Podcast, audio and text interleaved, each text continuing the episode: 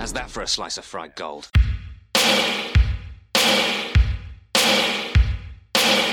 think this is a fucking costume? This is a way of life.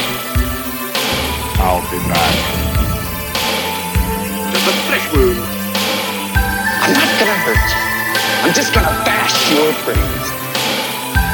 Take your sticking paws off me, you damn dirty ape! I'm sorry, baby. I'm afraid I can't do that. It's alive! It's alive! It's alive! I guess everyone's entitled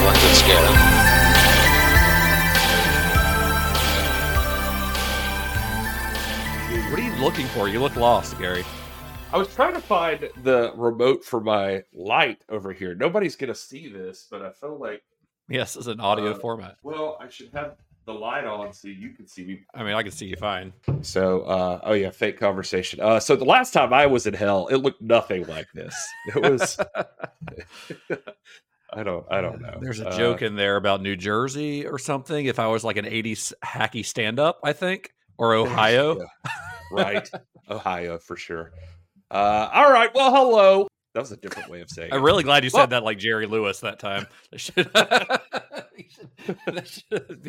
should be your character going forward. Okay. I think it would drive you nuts if I did the whole podcast that way. Anyway, welcome to Cinema Shock. This is the podcast exploring the stories behind your favorite cult and genre films. We do all the research so that you don't have to. We're the three guys telling you everything you need to know about your favorite movies and the people who made them. So the next time you're caught up in a nerdy movie conversation, not only will you know what is going on, you might actually be the expert. I'm one of your hosts, Gary Horde. And I'm your co-host, Justin Bishop. Again, just the two of us this week. So we're the two guys telling you everything you need to know about your favorite movies this week for the next few weeks. But we are doing another Cinema Shock Roulette episode. And I'm calling this the Cinema Shock Roulette Extravaganza. I mean, why not? I guess. Why not? I've been reading like behind the scenes stuff about like I've been reading about how to get people intrigued like right up top. So you got to keep your audience in the first like 5 seconds. Then you got to work on the next 30 seconds. The way you do that sometimes is like by telling them what they're in for. They clicked on the right thing, and I feel like that intro kind of works that way. But it's also like. All the examples always have it like, in this episode, you're going to learn, blah, blah, blah. So I don't know. And I was like, what am I going to tell him? I don't know. In this episode, you're going to learn how Sam Neill fucked an armadillo on Christmas Day. So stay tuned. All that more for this episode of Cinema Shock. Yeah, we can't give away the whole like everything we're going to talk about, or otherwise, what are people going to listen to the whole episode for? You know, yeah. We're not teaching you anything. We're not teaching you a skill here. We're just giving you fun information and fun stories. It's not like we're going to teach you how to change a tire today on Cinema Shock. Now that we promised both of those things, though, up top, we need to get into some tire changing and armadillo fucking. Nope, you'll have to join our Patreon for armadillo fucking. And anyway, this week's roulette episode is another perfect example of what I think works so well about this format. It's kind of why we introduced it to begin with, because here we are with a film by a director who, outside of this specific film hasn't really made anything that I care for that much, and certainly nothing that I want to dedicate 2 weeks of my life like meticulously researching. Like we're never gonna do a Resident Evil series. Sorry about it. Not unless we run out of movies will we make a Resident Evil. I tell you series. What, I looked him up just to like when we got into this. Like I was like, what has Paul W.S. Anderson look for? Because I respect the guy. He's married to Mia Jovovich. Yeah, so he seems like a nice guy. Yeah, and, like interviews great. And stuff. He seems pretty pleasant. Got nothing against him personally. He seems to respect film. Seems like an all around good guy. But I'm like, wow, Mortal Kombat, huh? Okay, Soldier. Sort of remember that. All the Resident Evil movies. Or at least most of them. Yeah, most of them. He did Alien versus Predator. Yep, not great. And he did something called Pompeii that I have never seen that I assume is about the volcano. Yeah, that's got Jon Snow in it, I think. Oh, yeah? Oh, so it's fairly recent. Oh, how about that? I happened to watch both Alien versus Predator movies completely on a whim before we even had to, like, pick this movie in the roulette. So I could talk a little bit about that if you... Not really. I'm not going to talk about that. We'll wait. Well, at some point we are going to have to cover all of the Alien movies, since we have covered the first two so far, you know, and we got to finish the series out at some point, you know. I can't wait to get into it with you about Prometheus again. Oh, good. I'm looking forward to it. Anyway, talking about this movie, though, the movie we're talking about today, like, this is one where I don't think we'll ever do a Paul W.S. Anderson series. That I don't think anyone wants that. But this film specifically is one that I threw on that roulette list because it's one that I really liked a lot growing up. You know, it's one that I rented a lot in high school, and it was honestly probably one of the first examples of cosmic horror that I was ever really exposed to. And as I looked into it, you know, it's got a pretty good story behind it as well. So we felt like it was worth talking about. So let's get into it. Today we are discussing the story behind Paul W.S. Anderson's Event Horizon. At 0300 this morning, TDRS picked up an automated navigation beacon broadcasting at 2-minute intervals in Neptune orbit. This is incredible. It's the Event Horizon.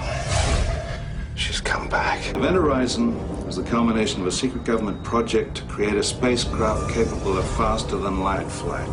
The ship doesn't really go faster than light. What it does is it creates a dimensional gateway that allows it to jump instantaneously from one point of the universe to another light years away. Where has she been for the last 7 years, Doctor? That's what we're here to find out. After 7 years in deep space. There were 18 people on board this ship when it disappeared. I want them all accounted for. Came back, abandoned. Any crew? Negative. This place is a tomb. But it didn't come back alone. This ship has been beyond the boundaries of our universe. Who knows where it's been and what it's brought back with it. I have such wonderful things to show you. Can't leave. She won't let you. God help us. And just real quick, since Todd is not here to do it, if this is your first time listening to this show, we do get fully into spoilers on this show. We will be discussing the making of the film in pretty high detail, from conception to release. So obviously there are things that we will be discussing that you just can't discuss without giving away plot points of the film. So if you have not seen Event Horizon and don't want to be spoiled, this is your warning. Go watch it, come back afterwards, and we'll tell you all about it. Now, I know I fucked this up already with the whole, like, getting right into, like, what should intrigue the audience enough to stay. I talk too much, but I'm curious. Because they've already given up. They already gave up. No, I'm just saying, if it's supposed to, like, get right into Event Horizon, I've kind of messed up. I will say, I do, in the spirit of missing Todd, what do you think he would have picked for the spoiler warning for this? I'm just curious. Oh, man, I don't know. Maybe we should try that for next time. Something about maybe the scene about where we're going, we don't need eyes, and it's like, where we're going, we don't need spoilers, or something along those lines. I like that one. That would be the Johnny Has the Keys. Where we're going, we don't need keys. That's what he would do, which he will also be able to do if we ever cover Back to the Future. He'll be able to do the exact same line. I was thinking something with the Latin as I was just sitting here, just like the liberate spoilers.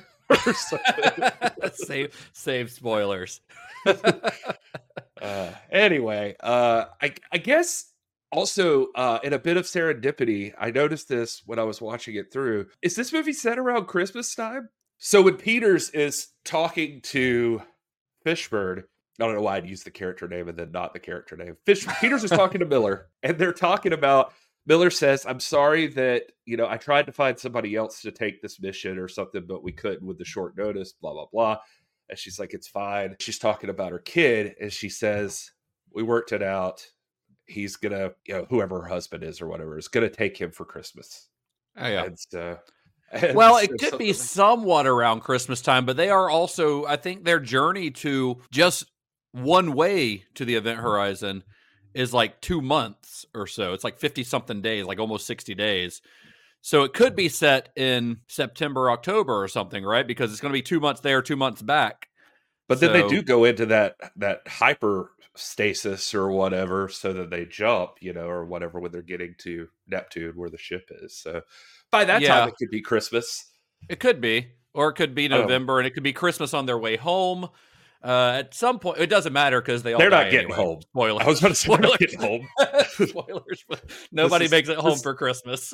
Except maybe Stark. We don't. They might have made it. Stark and the other guy. I can't remember. There's too many names in this movie. I do want to point out too. Also, living on the moon, mining Mars, traveling to Neptune on a rescue mission. I love the optimism of 1997 that they thought we're going to get all of this, and they're like, well, we got to set this obviously in the distant future. What's that going to look like? What's a good time frame? 50 years, 2047. That sounds good. Well, this is all going down. Well, it starts in 2015 though, right? That's when we colonized. That's colonizing the moon in 2015. Yeah. And I'm like, okay, it's 2023, and we're just now even thinking about going back to the moon. So. Yeah, I feel like, as a general rule, I feel like when you're setting a movie in the future, if you don't want to seem very silly in a couple of decades, you need to set your movie like 300 years in the future. I was literally telling Jennifer that. I was like, you got to go the Star Trek route and set this like in a time that generations will pass before we even hit that. Exactly. It's like you watch Escape from New York now, and it's set in like 1997, I think, right? Yeah. So you gotta look a little further ahead. But anyway, before we get into the story of the movie itself, let's talk a little bit about Paul Anderson himself. Paul William Scott Anderson. He was born in Wallsend, Northumberland, England. That is the most British name for a town that I've ever heard. Hey, he's from Wallsend, Northumberland, England, isn't it? He was born there in 1965, and by the age of 9, he had begun making movies in his backyard with a Super 8 camera, which is, I feel like a sense of deja vu every time I say that now, because it feels like every director we talk about just about has a story where they were given a camera when they were a kid by like an uncle or their dad, started making Super 8 movies in their backyard. Well, throw Paul Anderson's name into that pile as well. So if you want to be a filmmaker and you ain't got your Super 8 yet, get fucked. Yeah, good luck. Yeah, now all you need is an iPhone. Well, he later became the youngest person to ever graduate from the University of Warwick. He had a bachelor's degree in film and literature. His professional career began in 1990, so that makes him, like 25 years old or so? And it was then that he served as a writer for a crime comedy series that aired in the UK called LCID. And it was during that time working on that show that he met producer Jeremy Bolt, and the two founded Impact Pictures in 1992, hoping to raise money for Anderson's debut as a director, which was an action crime drama that he had written called Shopping. Shopping, which stars Sean Pertwee, who's going to appear in this movie as well, and Jude Law in his first ever film role, was released in 1994 after a battle with the British censors over the film's violence. Now, have you seen this movie at all, Gary? Shopping? I haven't either, and it's I wasn't really aware of it. I had kind of always thought that Mortal Kombat was his first film, and that maybe he came from like a commercial background or something like that, like a David Fincher or Ridley Scott or somebody started out doing commercials. But no, he started off doing this. This is his first thing that he made. Didn't really work in TV as a director or anything really prior to that. It looks like it, for sure, like it would be something my dweeby self would have watched, so I could see.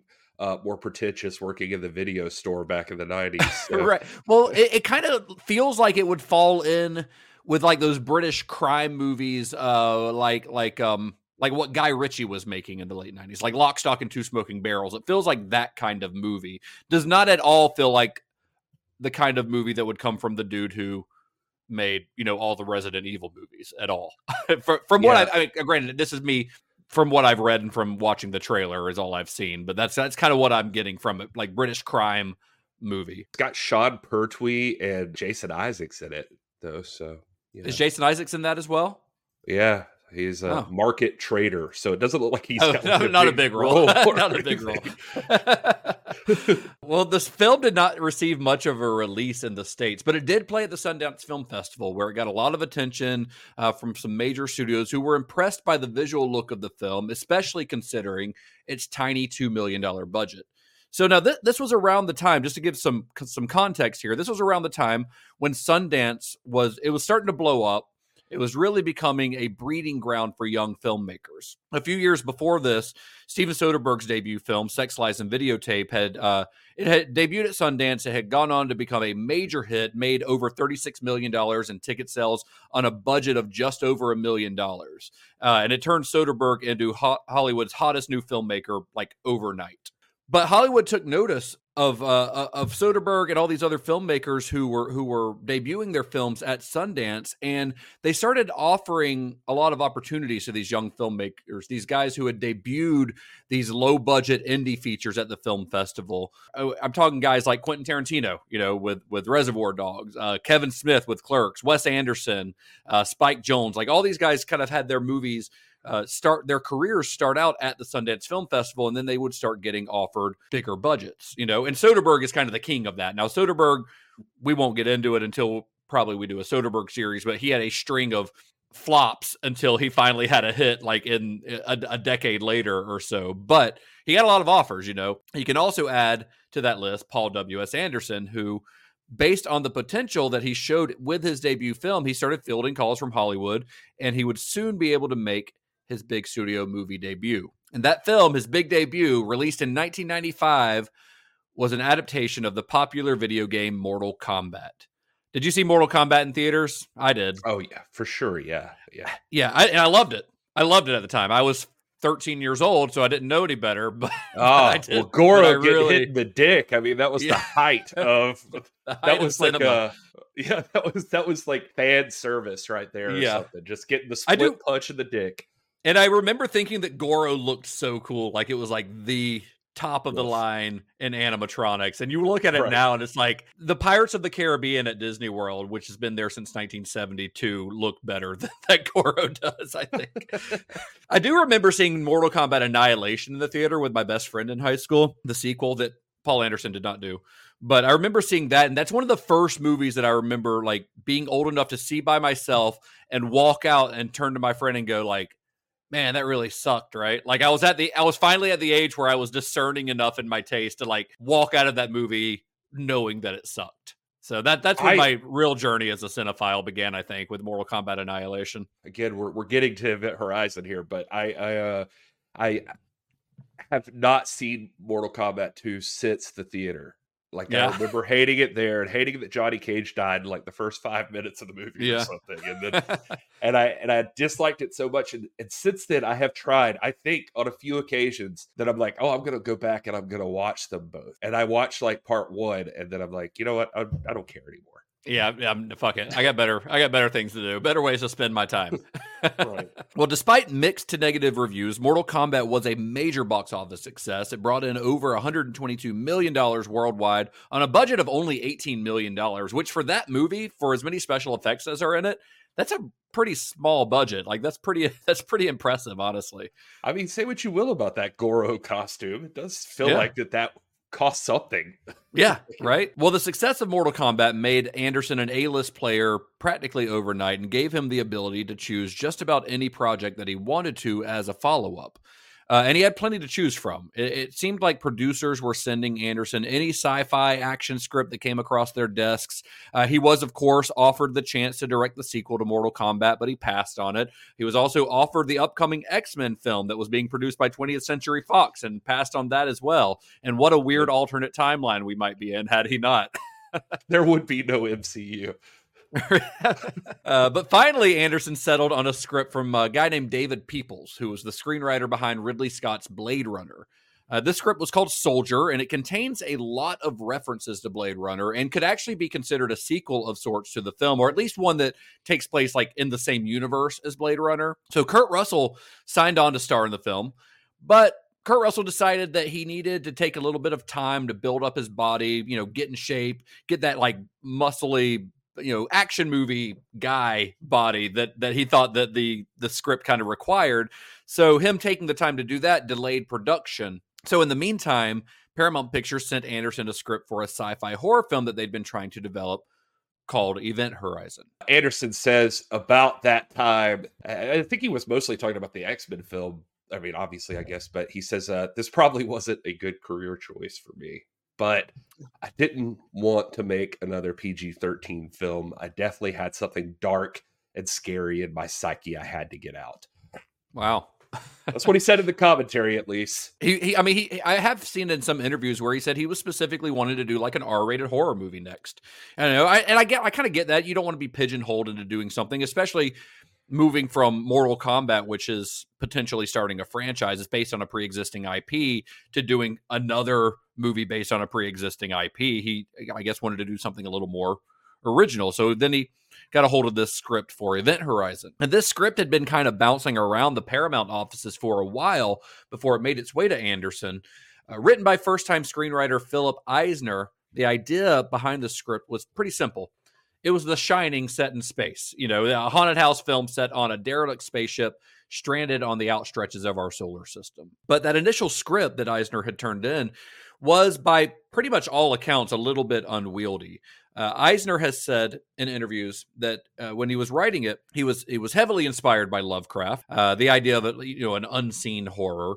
And in his early drafts, while the film was still structured as sort of a haunted house movie in space, these hauntings were actually perpetrated by tentacled aliens, not unlike, you know, the creatures that might be found in a Lovecraft story. In this original draft, the gateway that the Event Horizon had opened, it allowed these creatures to travel from their planet or their dimension onto the ship. Now, I will say this. Getting closer to recording, I was reading a lot more from Eisner, and it's easy to assume, I'd love to see the script, because it's easy to assume that this was intended, like that he intended a monster movie based on a lot of what people say. But, and I think this is more important for later, I don't think that that's necessarily his intention at all. Like, it's just how other people interpreted it. This is a guy who he did love Lovecraft, but he also says one of his favorite things was he loved physics and space. And he had a hobby of reading physics books all the time, he said. Mm-hmm. And so he literally, I have a quote from him. He said, "I used to smoke medical marijuana, and my idea of falling asleep was I'd smoke and then I'd read a physics book, because being high gave me the illusion that I could understand what I was reading." And he said, "I did want to do a haunted house in space, but it struck me with warping space time, what that could do to your psyche." He said, "We experience reality at a very particular scale, and I got this idea that, you know, if you're exposed to reality at this different scale, it would break you internally. And so I had this idea that it wasn't just The Shining in space. I wasn't at a happy place already. My father died in a skiing accident. When I wrote the description for the blood orgy, the studio commented on the image of the man and the woman having sex, and then she just reaches up and rips his throat out with her teeth. And I was like, they were like, this is too much. And I was like, I don't think that's disturbing at all. That's Tuesday." And so, but he also said he also worked on this thing for a long time too, by the way. He said usually people do, you know, you get 2 months to write a first draft. This took me 8 months. But anyway, I guess, yeah, there are monsters, or at least visions of them in his script, but I don't think he intended it for a monster movie. He seemed like he had like this internal psyche thing going on. I mean, I wouldn't disagree with that. I think that he was definitely going for more of a haunted house vibe, but I think simply by introducing tentacled creatures into the film, into the story, then you're sort of shifting it towards monster movie territory. You know what I mean? Yeah. Even if it's sort of structured like a haunted house movie, once you throw creatures in there, it becomes a monster movie. On that point, you know, Anderson, when he read the script, he didn't want to make another like monster movie in space, because to him, there was only one space set monster movie that mattered, and that was Ridley Scott's Alien. And Eisner's script, and Anderson thought it bore just too close of a resemblance to Scott's film because it had these creatures in it, which would make it not only redundant, but would also invite comparisons to one of the greatest sci-fi horror films ever made. But when you watch Alien, even though we would classify that as a monster movie, you know, Alien is very much kind of like it's structured a lot like a haunted house movie. It really is. It is also a haunted house movie in space, and then it becomes a creature feature as the movie moves on. But Anderson's producing partner, Jeremy Bolt, who we mentioned earlier, he agreed when he read the script, he agreed that it needed work. He felt that it had a terrific concept, but was very dense and overlong, and he said that the storyline got a bit lost. So, although he's not credited as a writer on the final film, Anderson personally gave the script a major overhaul, rewrote it. He reframed it as more of a classic haunted house film, heavily influenced not only by The Shining, but also Robert Wise's 1963 film, The Haunted. The significance of the influence of these two films, I think, is that they create suspense from the unknown, from this evil presence that can be felt but not seen, and an ambiguous, less specific evil than the tentacled aliens that Eisner had written. So by taking those aliens out, it kind of becomes almost more Lovecraftian ironically. Instead of this specific alien consciousness as the protagonist, he shifted the focus towards a vision of hell, with the ship itself becoming possessed. Now, again, worth mentioning here too, when you get into this with Eisner, he says that the hell thing was very much pushed by the studio on them. He said that, quote, "We were maybe 2 weeks from shooting. Paramount had sent around people in a mall in the valley and asked a bunch of folks what a black hole was. And the fact that nobody in San Fernando Valley knew what a black hole was terrified Paramount. They felt like if you didn't know what the black hole was, then none of the rest of the movie is going to make sense to you, and it's not going to be scary." And so as a result, there was a lot of pressure to turn this thing into the devil. They said specifically, let's make it explicitly a hell ship. And he said, I was fighting tooth and nail with them the whole time on that. Well, I think first of all, people not knowing what a black hole is, I think is more of a reflection on the San Fernando education system, possibly, than anything else. But not that I'm not a physicist and I could not explain in detail what a black hole is, but I understand the concept of a black hole just through like cultural osmosis and seeing it in sci-fi movies for my entire life, you know? But anyway, right. I honestly think the hell concept is the best thing that they could have asked for this movie, because I think that's what makes it really unique. That's like something you've never seen in a sci-fi movie before. Oh, I'm not dissing it. I mean, up until this point, watching the movie, I think watching it this time, I got like a different perspective on it, probably a little bit that we could get into. But I mean, up until this point, if you'd asked me to describe Event Horizon to someone, I mean, that's 100% would have been like, no, it's badass. It's like a space movie, but then they find a black hole and then it's a portal to hell. Yeah. And that's what makes it awesome. Yeah, it's unique. Well, with a script well on its way, Anderson began casting his film, and for the two most significant roles of Captain Miller and Dr. Weir, Anderson cast veteran actors Lawrence Fishburne and Sam Neill, respectively. But a lot of the other crew members of the Lewis and Clark, which is the rescue ship that's going to the Event Horizon, a lot of these crew members were played by lesser-known actors, at least people who were lesser known to mainstream movie audiences at the time, although nearly all of them had years of experience as character actors. These cast members included Kathleen Quinlan, who was probably best known for her Oscar-nominated role in Apollo 13 just a couple of years earlier. She plays Peters, Joely Richardson as Stark, Richard T. Jones as Cooper, Jack Noseworthy as Mr. Justin, Jason Isaacs, who was practically an unknown at the time, especially in the States.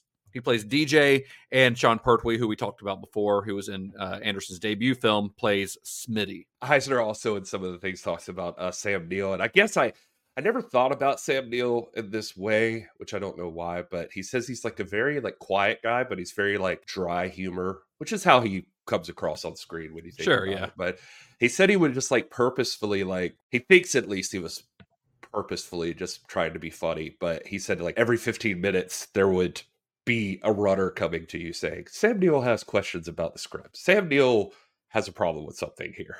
And he said that even one time the runner came to him and was like, Mr. Neill says he has an emergency or something. And he's like, okay, what's going on? So he like runs over to Sam Neill and he says, Sam Neill's like, oh, hello. My agent sent a lovely binder for me to put my script in, but it's sized for American paper. And this script, all the holes are in the wrong place. So can you please make me a new script to fit my beautiful binder that my agent sent? He's like, what? No. He's just fucking with him. Yeah. I'm just going to give this poor writer an anxiety attack for no reason. Yeah. Simon Lamont, who's the art director, he says that the only person he ever had a problem with was Pertwee, who he said, for some reason, was just very obnoxious about asking for props, all kinds of different items that weren't even in the script or anything. He said, I think he just wanted to make the most of his screen time or something, and he wanted things to do. I like that guy, Sean Pertwee. I haven't seen him in a lot, but I know he's one of the leads in Dog Soldiers, and I always remember him from Dog Soldiers because I think he's really great in that movie. So the film began being designed and sets started being built before the script was ever fully completed. Even without a completed script, though, Anderson knew that the scale of this film was going to be huge and that they would need to find a film studio big enough to house the enormous sets it was going to require. The location that they chose was Pinewood Studios, the legendary British film studio located about 18 miles from London. Now, we've mentioned this studio a few times over the years on the show, because several movies that we've talked about have been filmed there, or at least partially filmed there. But over the years, this studio has hosted some of the biggest film productions in the history of the medium, including several Star Wars movies, Hammer horror films, Mission Impossible. Stanley Kubrick filmed Full Metal Jacket and Eyes Wide Shut there. Harry Potter movies have been filmed there. Some of the Marvel movies have been filmed there. The Dark Knight, Little Shop of Horrors, and James Cameron's Alien. So like I said, several movies we've talked about on the podcast. But most notably, it has been a filming location for the James Bond film series since the series' inception in 1962. And in fact, the largest stage at Pinewood Studios, and which is actually one of the largest indoor sound stages in the entire world, is known as the 007 stage. And it was there on the 007 stage that the Event Horizon itself would be constructed. So to create the design of the spaceship, Anderson enlisted production designer Joseph Bennett. Now, Bennett was, he was pretty young at the time. He was kind of, I want to say he was just getting started in his career. He had a handful of credits to his name at this point. He'd served as a production designer on a handful of TV shows and a couple of movies. I think he'd done 2 movies before this, but notably his first 2 films were Richard Stanley's Hardware in 1990 and then Stanley's follow-up Dust Devil in 1992. Both films that, if you've seen them, you'll know that they include some incredibly strong design elements despite being filmed on incredibly low budget. So this is a guy who can work a lot with a little. Well, Anderson, who always has a lot of input in the design of his films, and he's even said to, by some, he's kind of described as an unofficial co-designer on most of his films. He wanted this to look unlike any other space movie that had come before. His vision was to turn the Event Horizon into a gothic haunted house. Those are his words. One that was designed to look like a gothic cathedral, only one made of steel instead of stone, and one that specifically drew from design elements from the most famous gothic cathedral in the world, the Notre Dame Cathedral in Paris. I think he got inspired by actually visiting the Notre Dame and kind of thought to himself, you know, that this would be a great translation for the Event Horizon. So after he made this decision, he took his production team to Paris, to the Notre Dame, and they scanned the building's architecture with it. They had this, I forget what he called it. It's like a type of camera that can scan the actual texture of the building and everything, you know? So he scans the building into a computer, and then they kind of deconstructed each piece of it and used exact design elements from the church and kind of repurposed them and incorporated them into the spaceship's design. It's a pretty neat concept, you know? And I think it's one of those things where when you watch the movie, nobody's going to think, hey, that looks like this piece from the Notre Dame. Like, I don't think you're going to get that, but I do think it adds to the overall, like it gives a very specific vibe that you don't often get from a movie spaceship. You know, like it's very different from what you would normally see from a movie spaceship. See, but I saw it and I thought for some reason it looked like the Klingon Bird of Prey or something, you know, not to be like, well, it does have those like bad.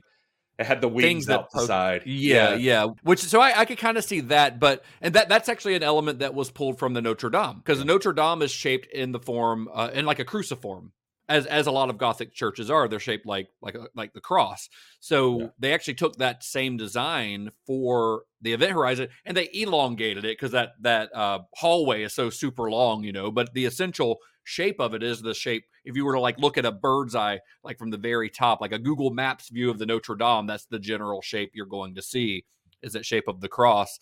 But they also, you know, if you notice in the med bay, I think the most obvious element to me, at least, is those columns, those flared columns, those pillars that you see in the med bay. That's a very classic Gothic architectural element. But they also, you know, they based the Event Horizon's antenna dishes or the antenna array on these gargoyle clusters that are at the top of the Notre Dame.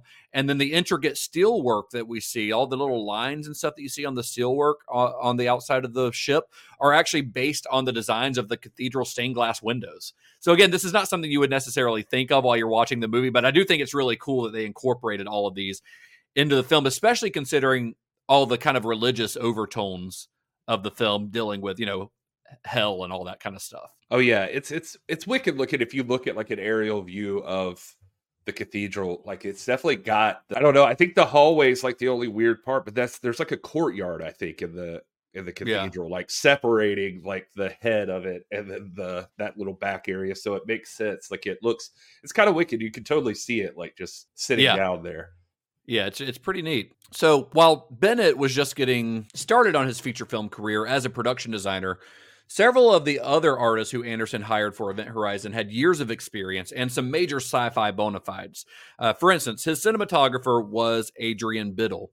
We've talked about Biddle on the show before a couple of times, actually, but this is a guy who got his start working for Ridley Scott's advertising company. Then he followed Scott into the world of feature filmmaking, first as a clapper loader on the Duel lists, and then as a focus puller on Alien. And he landed his first job as a cinematographer thanks to a recommendation from Scott himself. And that movie was James Cameron's Aliens, which is a fantastic looking movie. So, like, hell of a cinematographer, you know. So, as a huge fan of both Ridley Scott and the Alien franchise, you can certainly see why Anderson would want to hire Biddle to shoot Event Horizon. It was American Cinematographer magazine where I saw some of this. There was a quote from Anderson that I just thought was interesting. They talked about, they called it techno-medieval was the look that they were going for. It fits, yeah. Yeah, he says, when the lights are on, everything looks very technological and very spaceship-like. But when the lights go off and the haunting begins, it starts...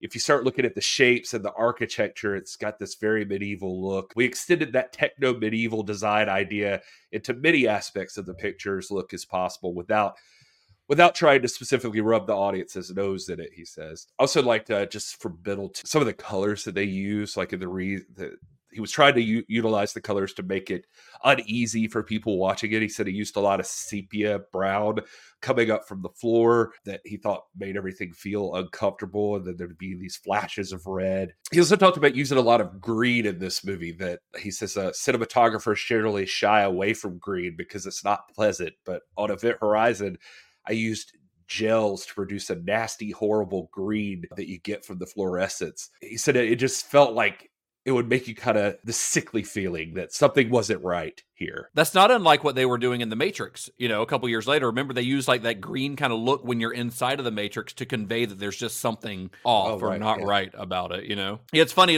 as you mentioned them talking about the atmosphere that they were creating with the ship.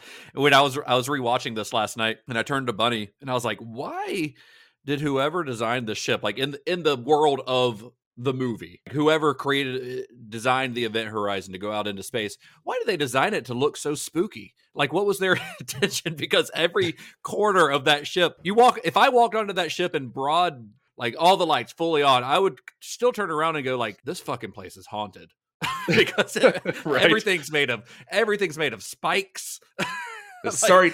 Yeah. I was going to say, the only thing I could think of when I was watching it was like, this is like the closest thing I could compare it to is, again, Klingon stuff. Like, sorry, Todd, that you're not here for this. But no, it's just like, who else would just have like brutalist design like through this whole thing? Yeah, those doors. You couldn't like, you know, flatten off those spikes. Like that lock in place. That lock them in, yeah. Like they're just designed for somebody to get caught in and just ripped in half. Exactly.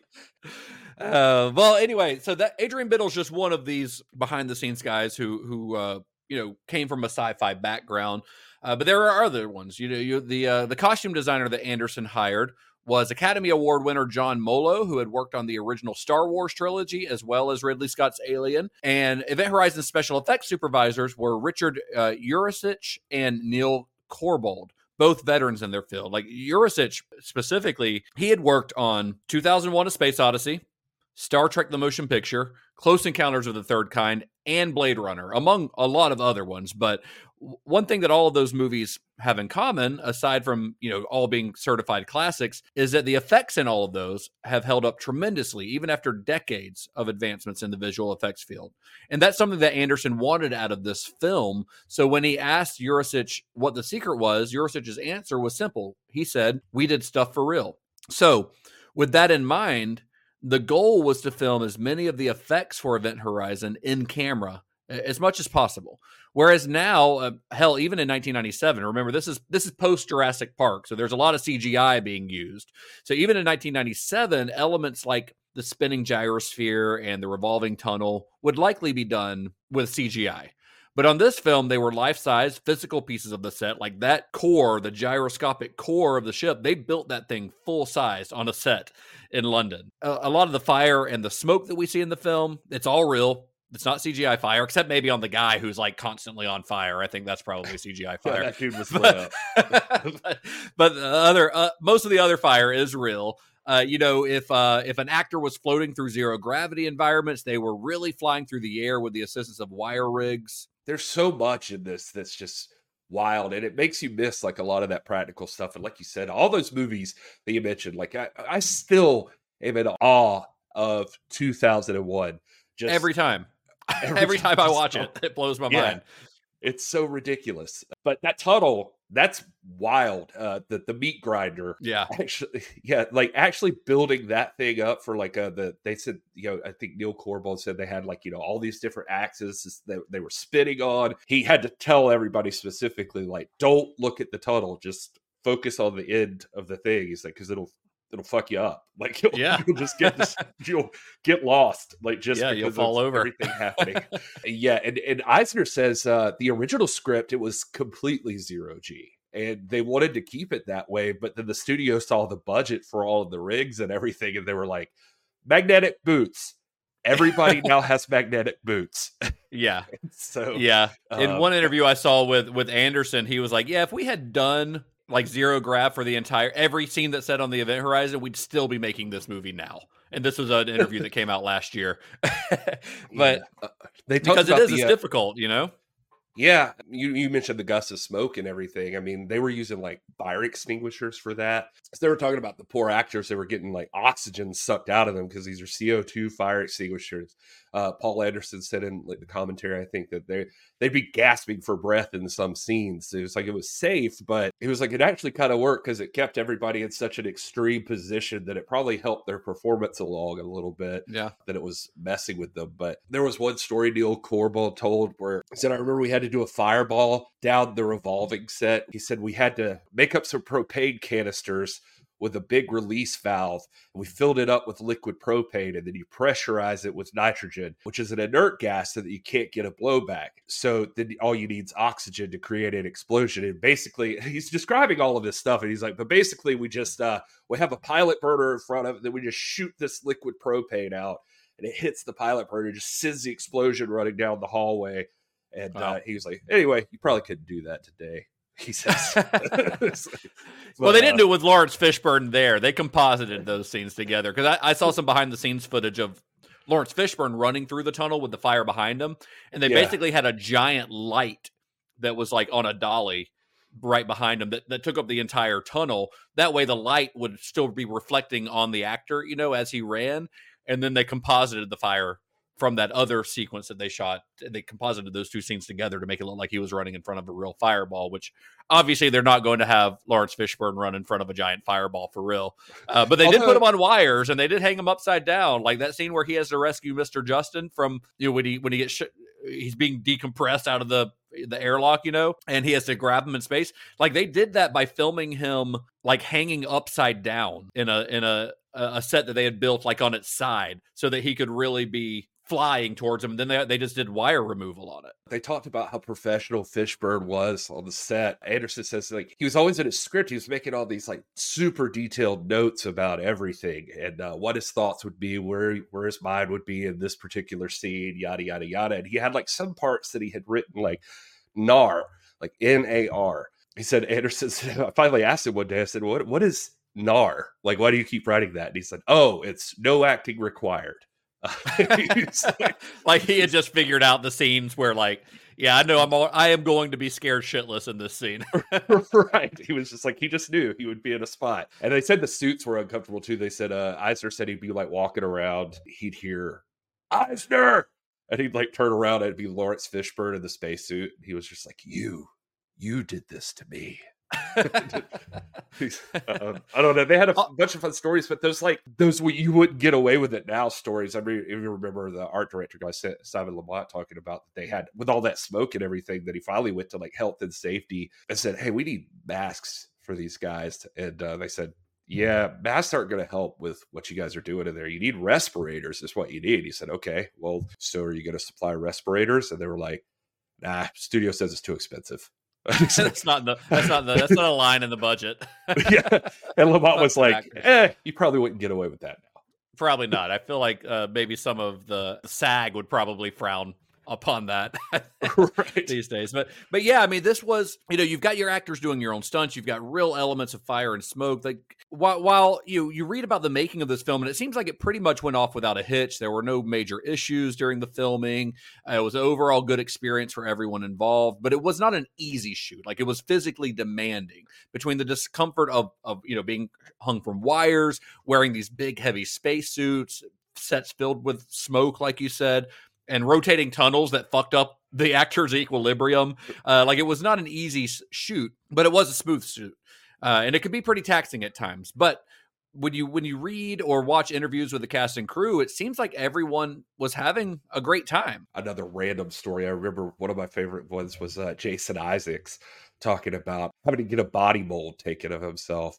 And he said, I had to like have my arms spread out. I leaned on this big cross. He said it was just like in this big open warehouse. And there were all these like workers going around, like little worker bees.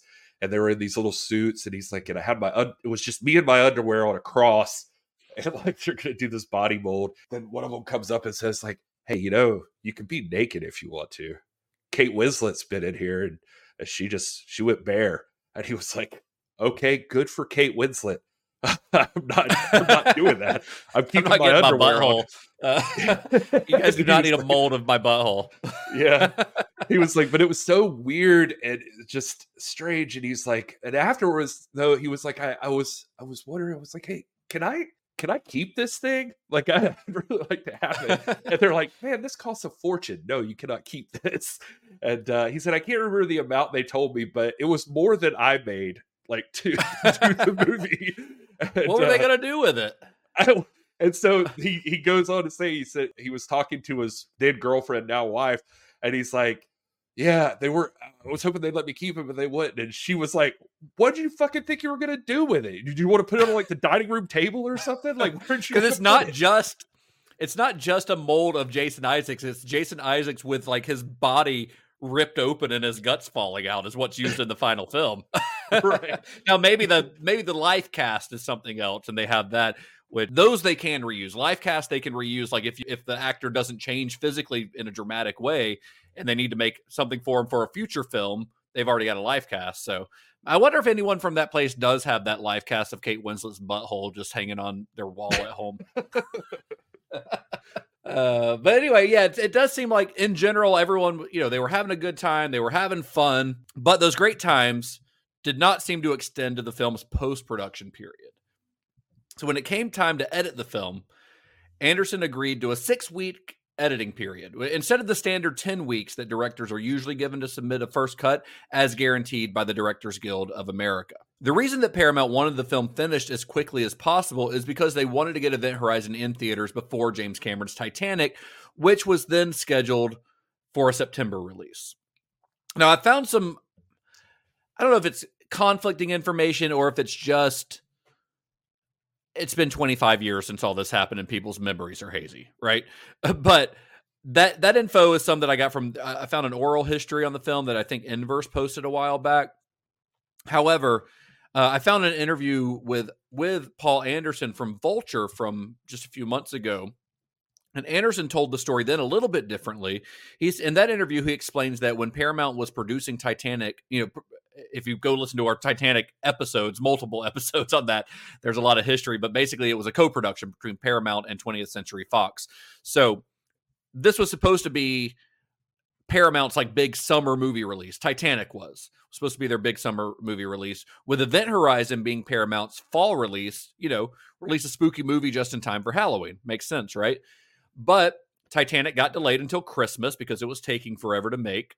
And then Paramount was suddenly left without a summer release, which forced Event Horizon to move up its scheduled release date. So they kind of panicked. They're like, oh shit, we don't have a summer movie now. You need to get Event Horizon out in time to be a summer movie.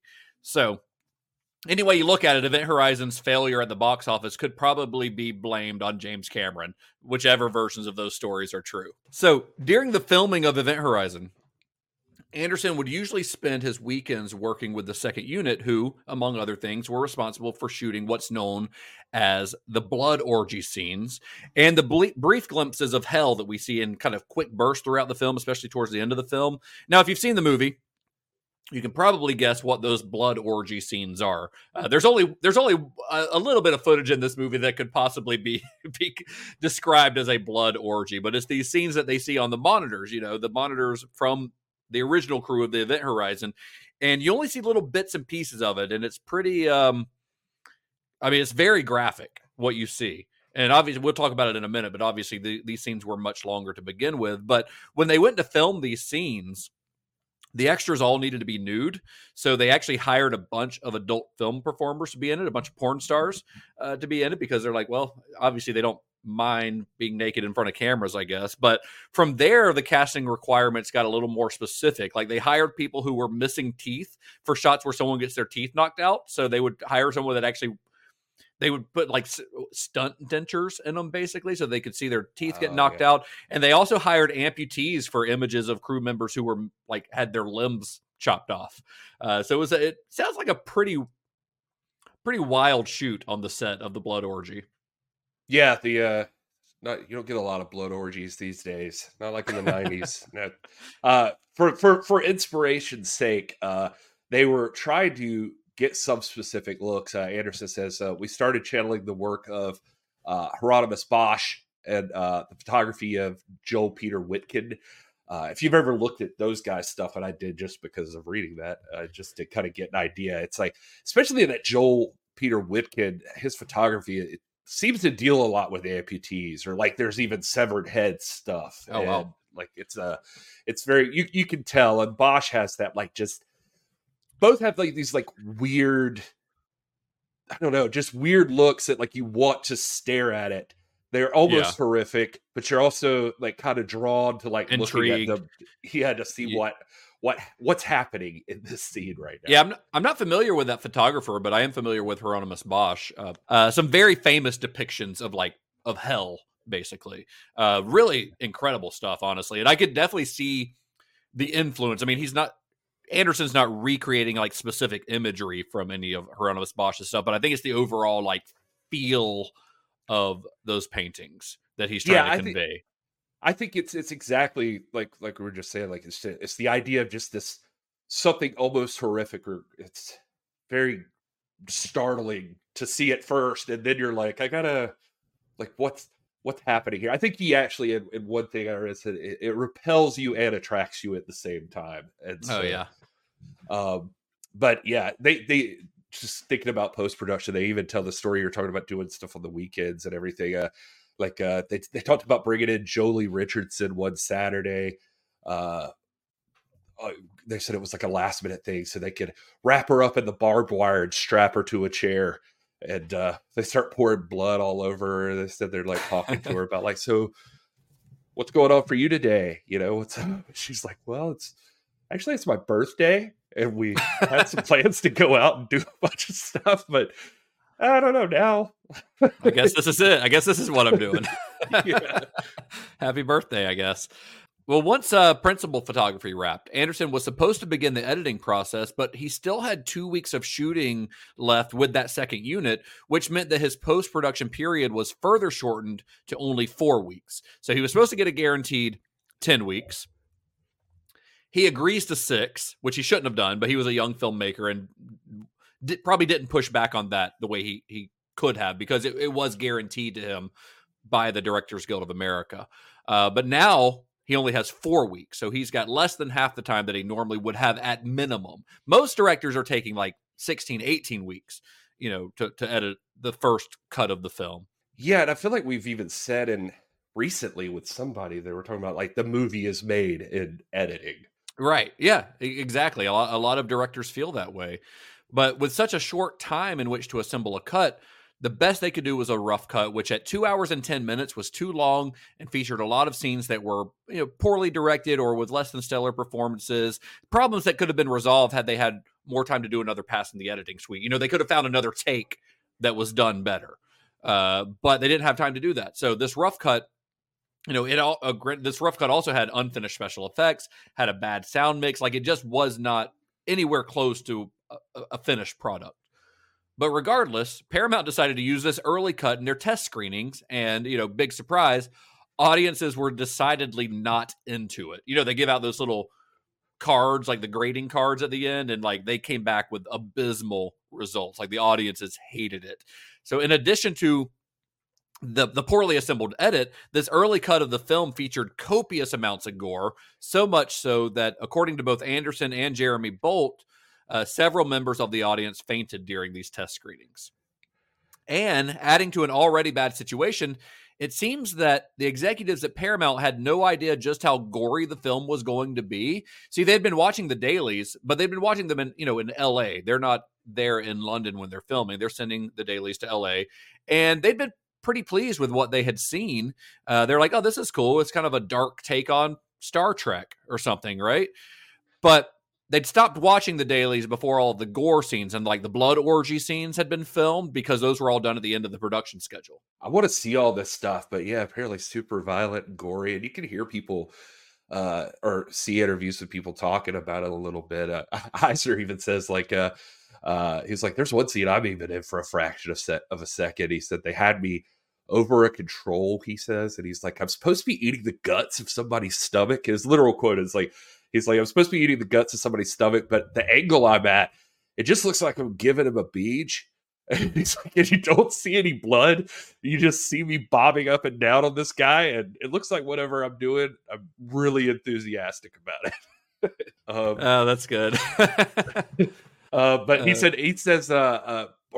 Paul Anderson says, in the theater, there's like stuff with him and Eisner talking about it. But he says like one of the execs from Paramount does lean up and say like, but we're the studio that makes Star Trek, man. As if he's just sullying the name of Star Trek by even being somewhat connected to that studio. Yeah, Eisner says as soon as it ended, he was like, man, that theater was so quiet. Oh no. Just like, yeah, I don't know. You see, like other people though, they say this. But I remember Jason Isaacs in one of the things saying that, like, you know, he thought more of what happened in hell would not make the film better. It was like probably only worse. He says he feels like, you know, you get more of your imagination involved with the way it turned out. But I don't know why they show it to people unfinished though. That always drives me nuts. Like to audiences, especially. Yeah, it's weird. It's one thing to show it to like the executives at the studio, but like if you're going to judge an audience's reaction, they should be judged on the reaction of at least a somewhat finished film. I mean, the point of test screenings is to figure out what parts of it are working and what are not, but you can't really judge what's working if you give them an unfinished product. You know, like at least I get that sometimes special effects are still being worked on, but give them a chance to edit it the way that they think it should be done. You know, because there are test screenings where there are some movies where the effects are being worked on until like a couple of weeks before the movie comes out, right? So I get that you can't always do that at test screenings or even have a temp music mix, but give them time to like at least do an initial real edit, not a rough cut of the film. Because the rough cut is like, it's just that, it's rough. And it is designed to be like the first step in then going on to refine the editing of the movie. Right. So it's really not fair, honestly. But, you know, shocked by how gruesome the film was, Paramount forced Anderson to cut the film down to a shorter runtime and to cut out a lot of that gore.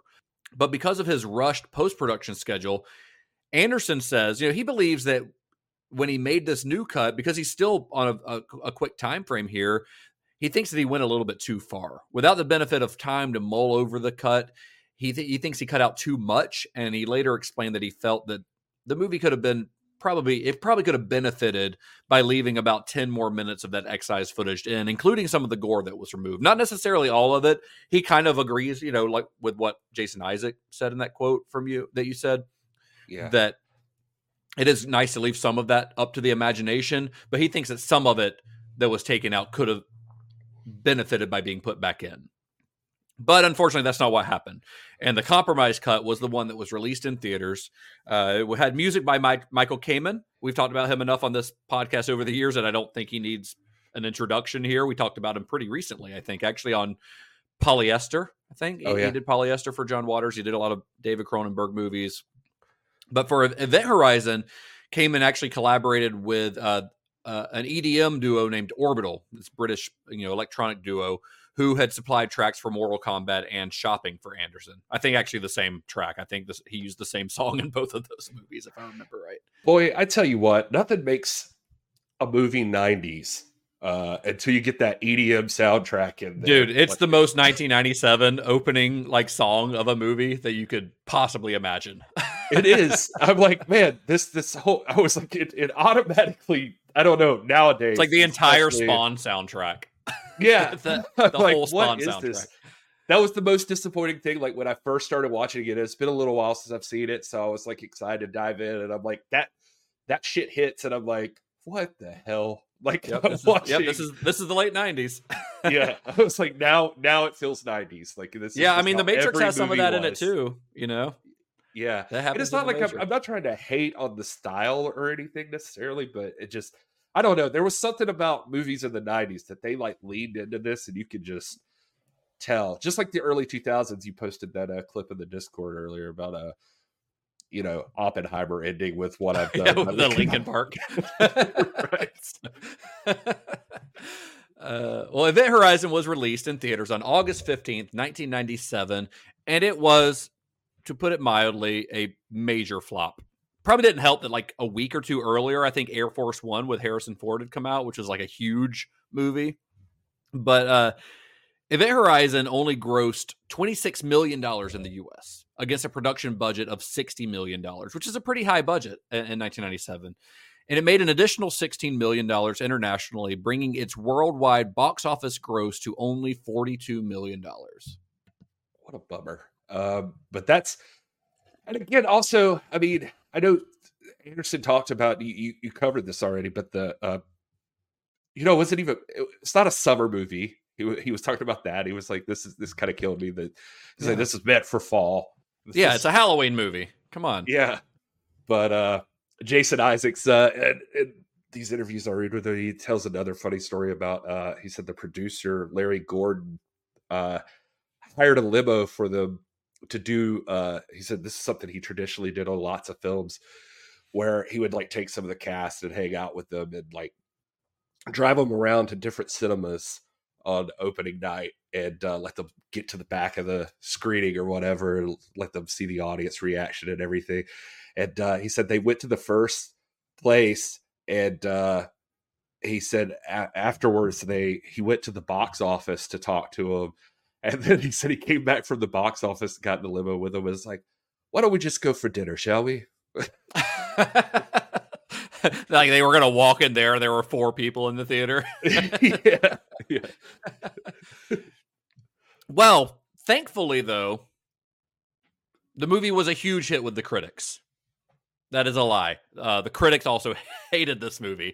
In his 2-star review, Roger Ebert said, quote, this is such a dumb quote that I had to include it. But he says, the screenplay creates a sense of foreboding and afterboding, but no actual boding. What the fuck does that mean, Roger? Jonathan Rosenbaum, writing for the Chicago Reader, said, quote, my idea of hell would be having to see the stinker again. Anderson says he was reading, he felt like the reviews were very mixed when he was reading them, but then he said that but then there were people that absolutely hated it. He said his favorite one he remembered was that one outlet said, quote, rather than spending $5 on Event Horizon, just have a loved one put a metal bucket on your head and hit it with a wrench for an hour and a half because it's exactly the same experience. Wow. Oh, that's good. Honestly, yeah. And Eisner was overprotective. He says this was the early days of the internet. There was somebody who actually got on one of the message boards I was on, and they called out the dialogue and said, if I ever meet Philip the writer, I'm going to slap him in the face.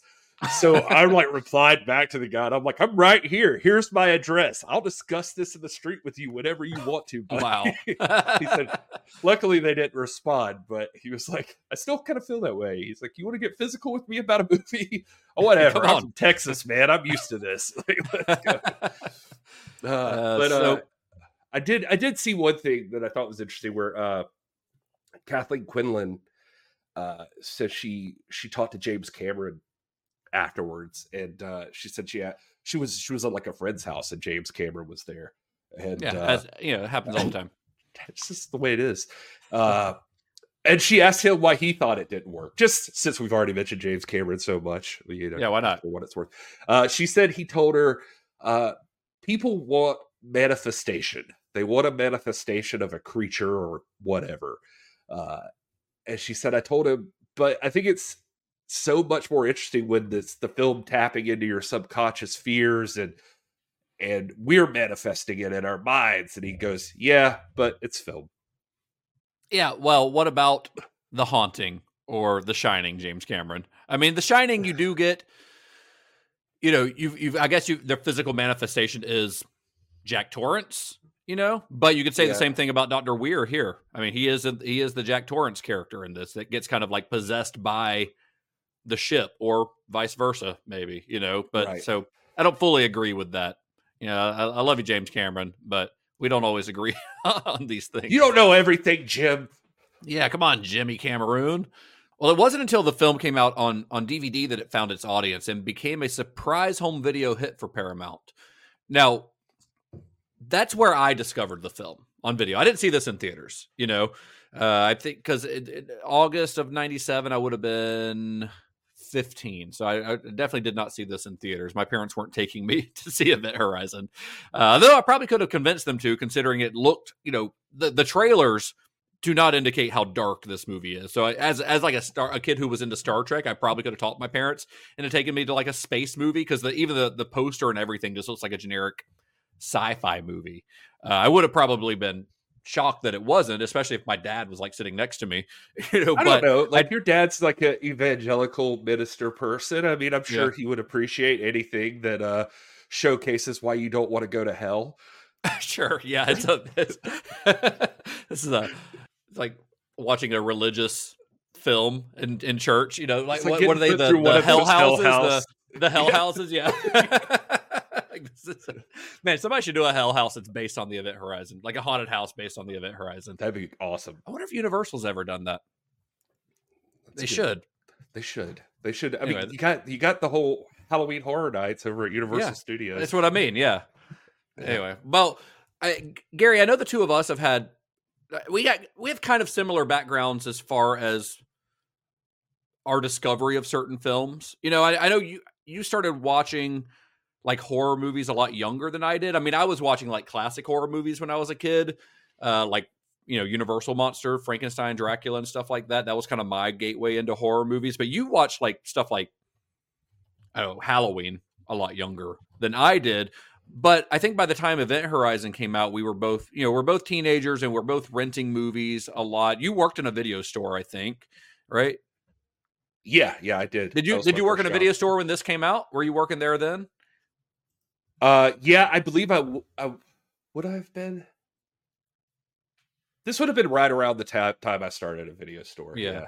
So, I mean, when I was like 15, 16, 17 years old, I got into this phase where I was like renting every horror movie I saw on the shelf. Like if it was in the horror section, I was probably going to rent it at some point, right? And Event Horizon was one of those. In fact, I might have even rented this one when it was like on the new release shelf, because I had known about it. But is that how you first saw Event Horizon, or did you see it in the theaters? Did you rent it?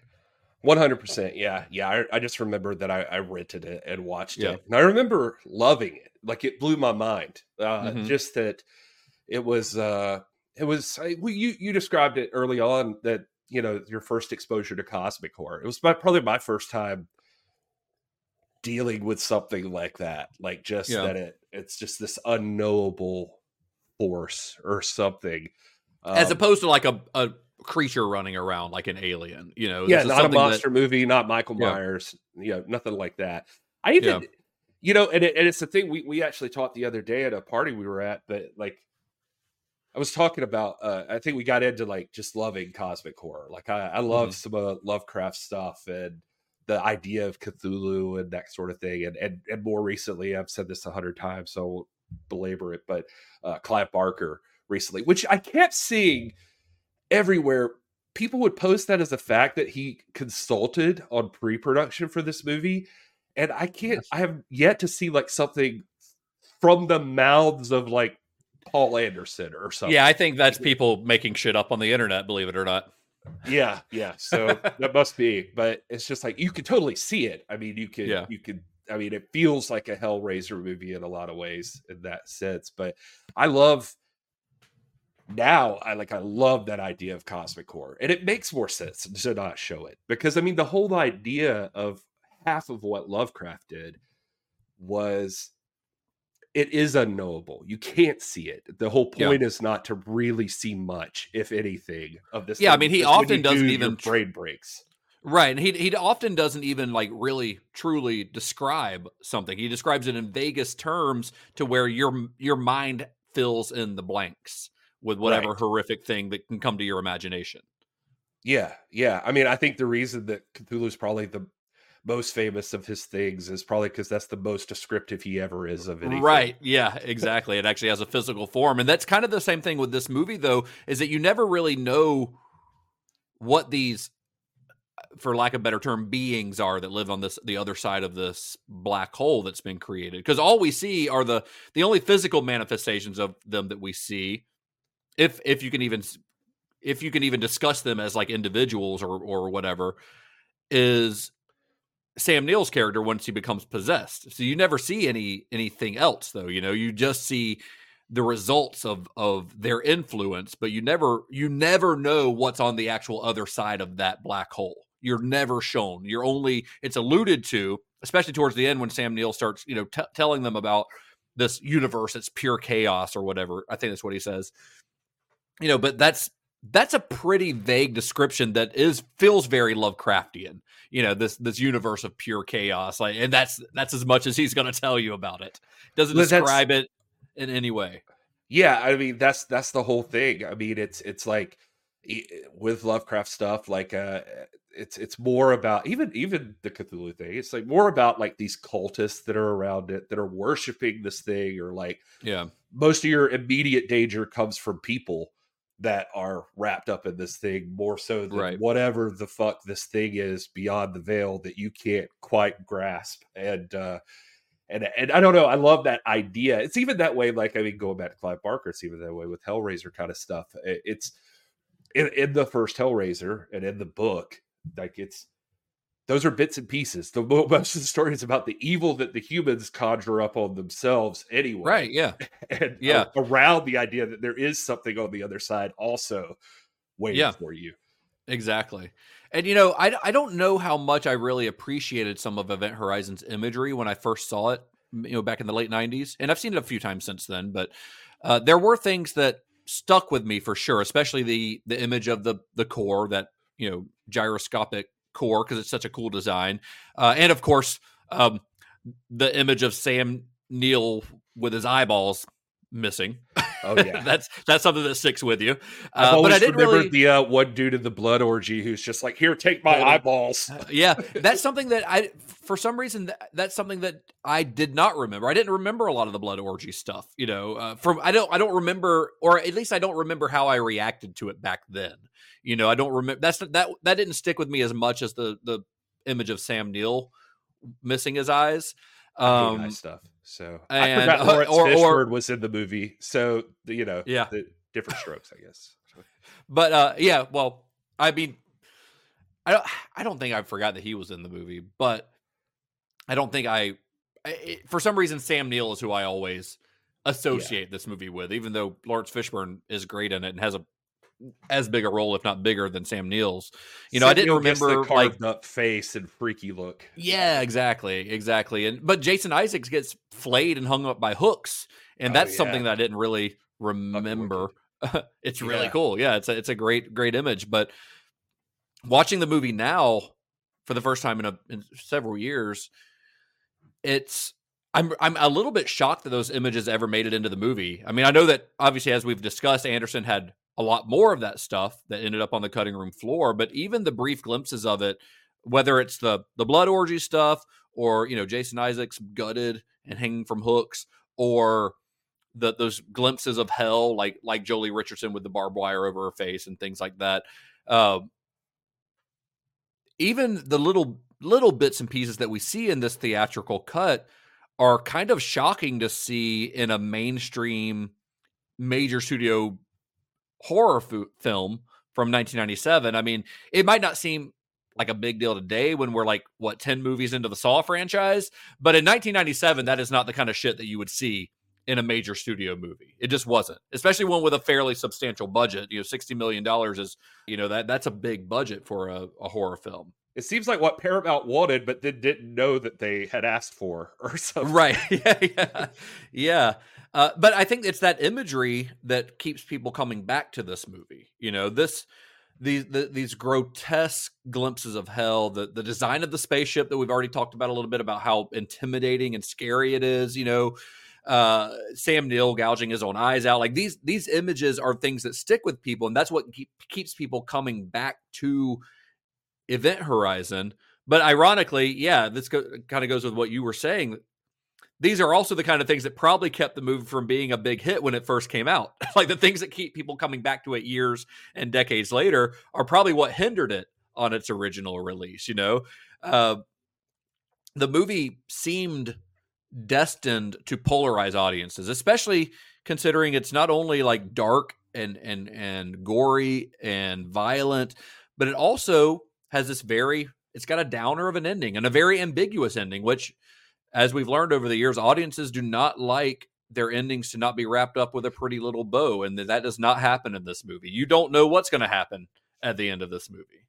I always feel like these movies are a little ahead of their time because, like, some of these rely on internet word of mouth or something, you know, and it's like you said, on DVD, when people can just check it out for less of an investment, then it starts getting word of mouth and that sort of thing. Yeah. I don't know how this thing was really advertised specifically or like what that looked like all the time, but I could see that this being the kind of movie that the right people wouldn't necessarily find it, you know, immediately, right, like in the theater. And it's not until later when somebody's like, oh, by the way, you know, if you're into this, you might like this kind of movie. And because to some, it's probably going to look like a sci-fi movie or something, right? And you know, just not, I don't know, it just feels like this has an audience, but you know, you gotta really nail down marketing or something. And I'm not sure that Paramount knew how to do that, because they were kind of gobsmacked by what the final product was, because it wasn't what they were expecting, I think. So I think that probably extended to their marketing, and they didn't really know, do we advertise this as a horror film? Do we advertise it as a sci-fi film? Well, you can advertise it as both.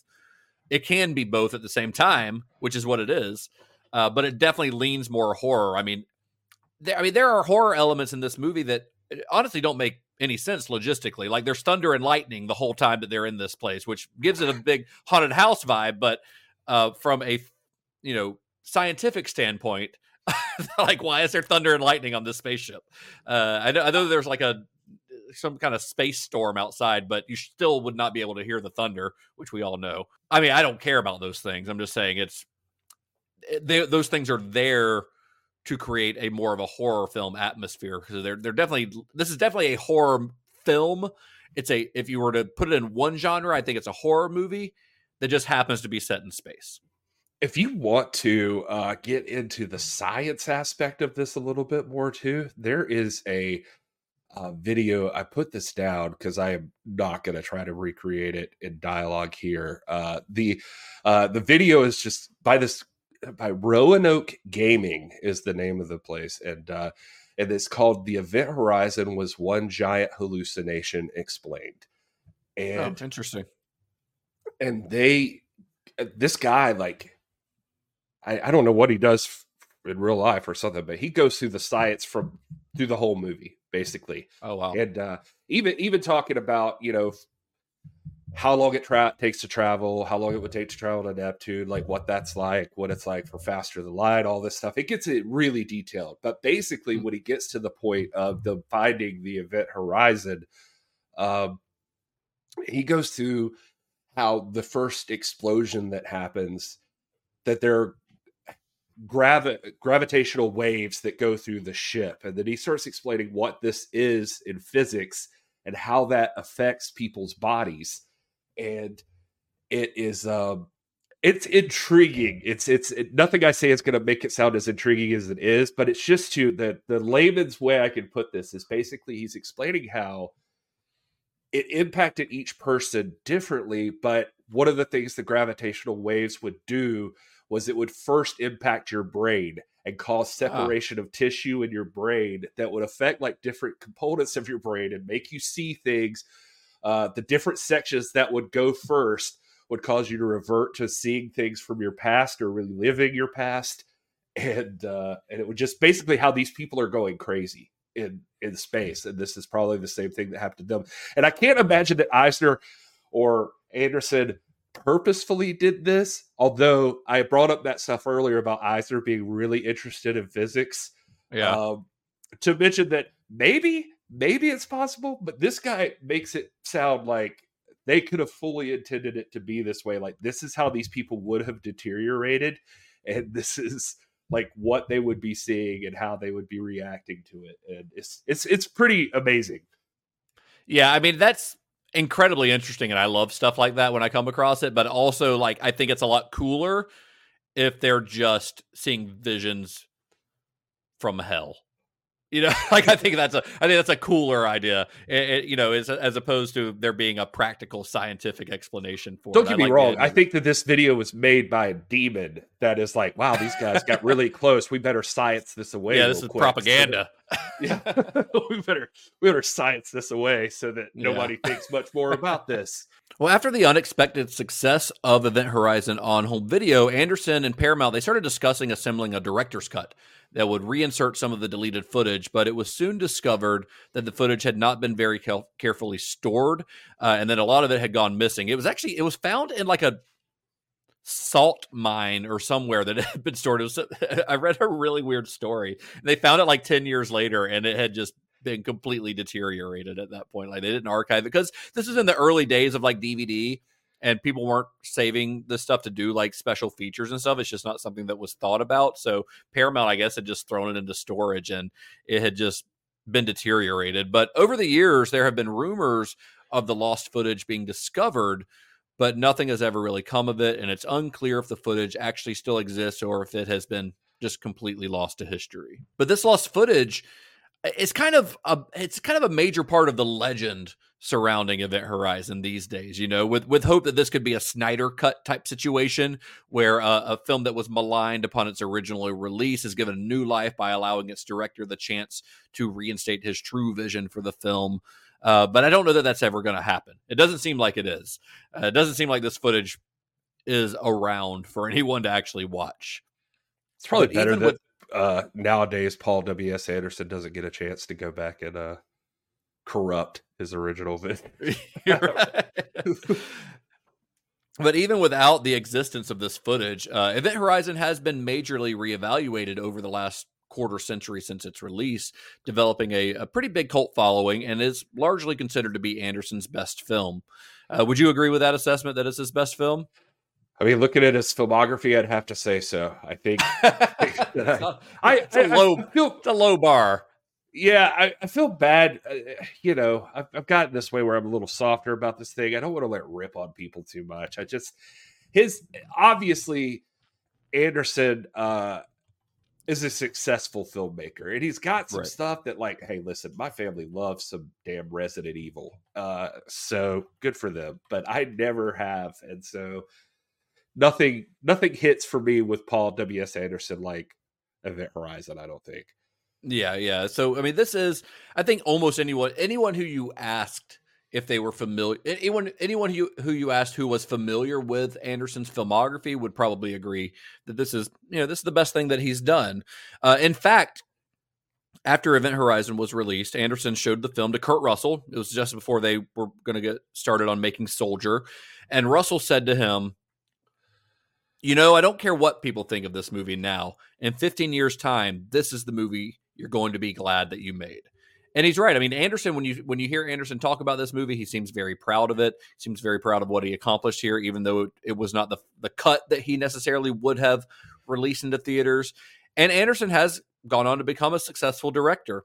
You know, while his movies are rarely, if ever, embraced by critics, many of them have been huge commercial hits. Everything from, you know, we mentioned it earlier, but the first Alien versus Predator movie to most of the Resident Evil movies, which star his wife, Mia Jovovich. And while many of those films have made lots of money at the box office, and they do have their fans, Event Horizon is definitely the one that I think has endured the longest, becoming a classic, a minor classic, I would say, of the modern horror era. Yeah, I actually had that Kurt Russell story too. I think that that's a really cool thing. He said, you know, and I think it's in that Inverse article, that oral history, he mentions the Kurt Russell thing, and he says, yeah, he was right. It finally got the reaction now that I was hoping it would have 25 years ago. Even if something you make doesn't get the reception you initially want, it'll find its audience, it'll find its place, and it'll be appreciated. Just might take some time. Yeah, might take some time. And that's what we talk about on this show, right? We talk about cult movies. And I mean, not every movie we talk about is a cult movie. Titanic found its audience pretty quickly. But a lot of times, like, that's what a cult movie is, a movie that was, you know, it was either ignored or it did not get the reaction that the filmmaker wanted when it first came out, or just kind of disappeared, and then it gets rediscovered later. Now, Event Horizon got rediscovered pretty early on. It got rediscovered, you know, a year later when it was released on video, but it found its audience. And then, like you said before, there's word of mouth. Somebody rents it. They tell their friend, hey, you got to see this cool ass, you know, sci-fi horror movie that I saw, and then they tell somebody else, and then eventually it becomes a beloved film. And this is a movie that really, that's exactly what happened. And that's why there are still, you know, people talking about it 26 years later. You know, a lot of the articles that we found about the making of this movie coincided with the film's 25th anniversary. The fact that websites were interviewing cast and crew members for the film's 25th anniversary is enough to tell you that the movie has gone on to become a well-loved film. Yeah, it's definitely in people's psyche. It's weird. Paul W.S. Anderson, I mean, this is the most like, well, it sounds like maybe except for like Shopping and stuff that he had before, but it makes sense that he did Mortal Kombat and Resident Evil, because I do feel like a lot of his stuff has like a video game feel to it. Even his most recent was like Monster Hunter, which I never saw, but it just looked like this is a video game. It may be even based on a video game for all I know. Like he's like a better Uwe Boll. Yeah. There aren't many worse Uwe Bolls out there. Well, that's it. I think that's the story of Event Horizon. And, this was another fun roulette episode. We do have a couple more roulette episodes. I think we've got two more coming up. Yeah, two more coming up. But we're not doing one for our next episode. Our next episode, we are having the Cinema Shock. We'll call it the Cinema Shock Christmas Special is what we're going to do. So me and Gary are going to be back. The episode should come out right before the holidays, right before Christmas. And we're going to be talking about not one, but two classic Christmas films. You want to let our listeners know what we're talking about, Gary? Spill the beans. Let the cat out of the bag. Here we go. The Santa's satchel is open, and here it comes. Here's your present, kiddies. No, we're watching both part 1 and part 2 of Silent Night, Deadly Night. That's right, Silent Night, Deadly Night. We're watching. There are 5 movies in this franchise. Well, I was going to say a heads up. I've got all of them, so I'm I do too. Yeah, I do too. So I've got all 5, and I will be watching all 5 of them. But we are going to specifically devote our episode to parts 1 and 2. Maybe we'll do our little further viewing bonus episode on the other 3. So if you want to watch those along with us, you know, go on this ride with us. Go for it, because I mean, didn't Brian Yuzna direct one of them? And yes, Monty Hellman, I think, directed one of them, which is fucking crazy to me that Monty Hellman directed a Silent Night, Deadly Night movie. But we're going to be talking about Silent Night, Deadly Night 1 and 2, which is only 1.5 movies, really, if you think about it. That's true. I think the first 40 minutes of part 2 is just a recap of part 1, if I remember right. But somebody should do a super cut of those and put them together into one like long cut, like a 2.5 hour cut of Silent Night, Deadly Night 1 and 2. Yeah, and if I'm not mistaken, too, like Clint Howard's in, I mean, when you talk about the other sequels, like Clint, I think he's in like part 5, right? And like he's in 4 or 5, and then Mickey Rooney, Bill Moseley's in there somewhere. I think in part 3 or 4. Yeah, it's a weird ass franchise. Mickey Rooney is in one of them. I don't understand this. I'm excited.